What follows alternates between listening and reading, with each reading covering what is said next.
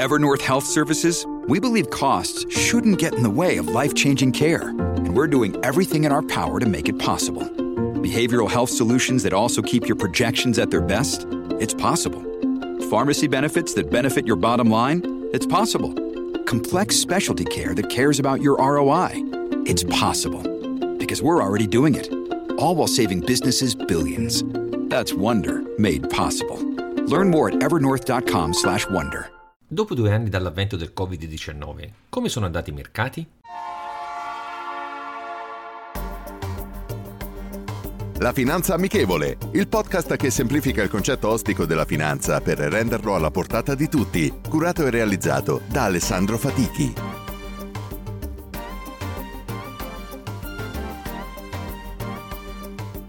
Benvenuti ad un nuovo episodio della Finanza Amichevole. Ci stiamo avvicinando a dicembre e saranno trascorsi 2 anni dai primi casi in Cina della scoperta del Covid-19. Da lì è iniziata la pandemia. Ma come si sono comportati i mercati e i vari asset in questi 2 anni, considerando anche il forte calo tra marzo e aprile del 2020? Iniziamo analizzando i principali mercati azionari.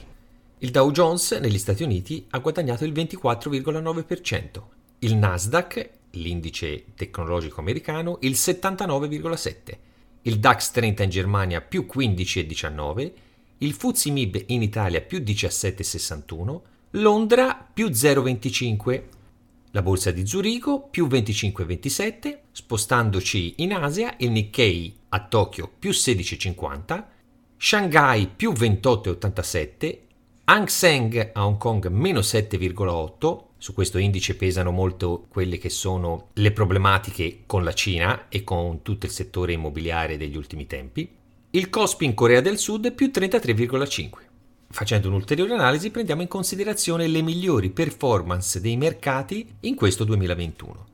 In testa troviamo la borsa argentina più 85,38%, Russia più 40,64%, Austria più 39%, Olanda più 31%, Danimarca più 29%, India più 29%, Parigi più 27%, Norvegia più 27%, il Nasdaq negli Stati Uniti più 25%, Canada più 24%. La borsa del Kuwait più 24%, il FTSE MIB in Italia più 24,25%, Belgio più 19%, Polonia più 18%, il Dow Jones negli Stati Uniti più 17,95%, DAX in Germania più 17%, la borsa portoghese più 17%, lo SMI più 16,93% in Svizzera, il FTSE 100 in Gran Bretagna più 14%, il Nikkei in Giappone più 7,89%, la borsa di Shanghai più 1,90%, l'Hang Seng a Hong Kong meno 6,99%, questo per avere un quadro completo per quanto riguarda i mercati azionari in generale. Sulle borse cinesi, come detto, pesa un po' quello che è stato l'andamento del settore immobiliare con la crisi di Evergrande, come abbiamo analizzato anche nelle puntate precedenti.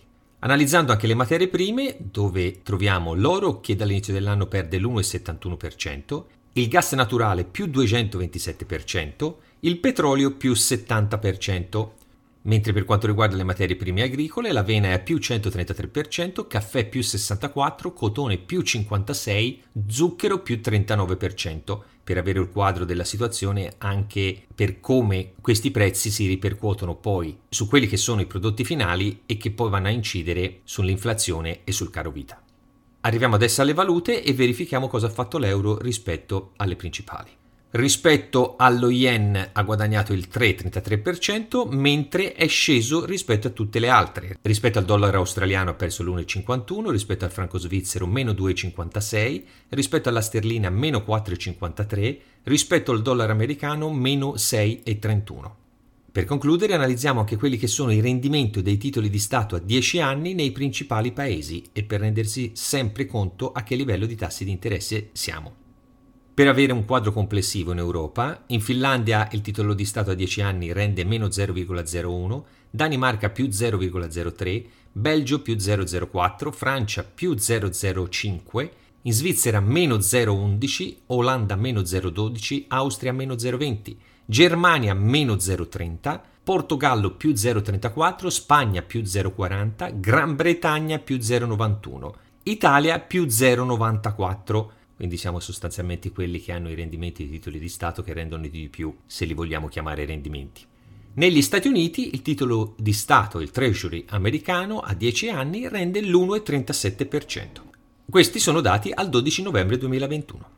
Adesso mettiamo a confronto questi dati con la liquidità sul conto corrente, che come sappiamo ha rendimento zero e subisce la svalutazione dell'inflazione.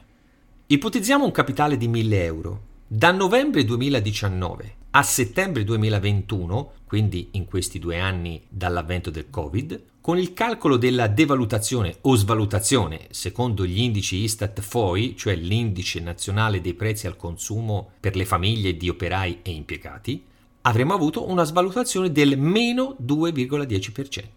Quindi, analizzando nel complesso l'andamento dei vari asset, nonostante, come detto, il crollo di marzo-aprile 2020 e l'andamento dei tassi di interesse, siamo sicuri che convenga mantenere i soldi fermi sul conto corrente e non investirli anche in un'ottica di medio-lungo termine? Ricordiamocelo sempre, l'inflazione deprezza piano piano i nostri soldi lasciandoli fermi. La citazione di oggi è la seguente. Il fatto che un metodo sia imperfetto non significa che non ci si dovrebbe investire perché le altre persone non credono in esso. George Soros, rendiamo la finanza amichevole. Vi aspetto.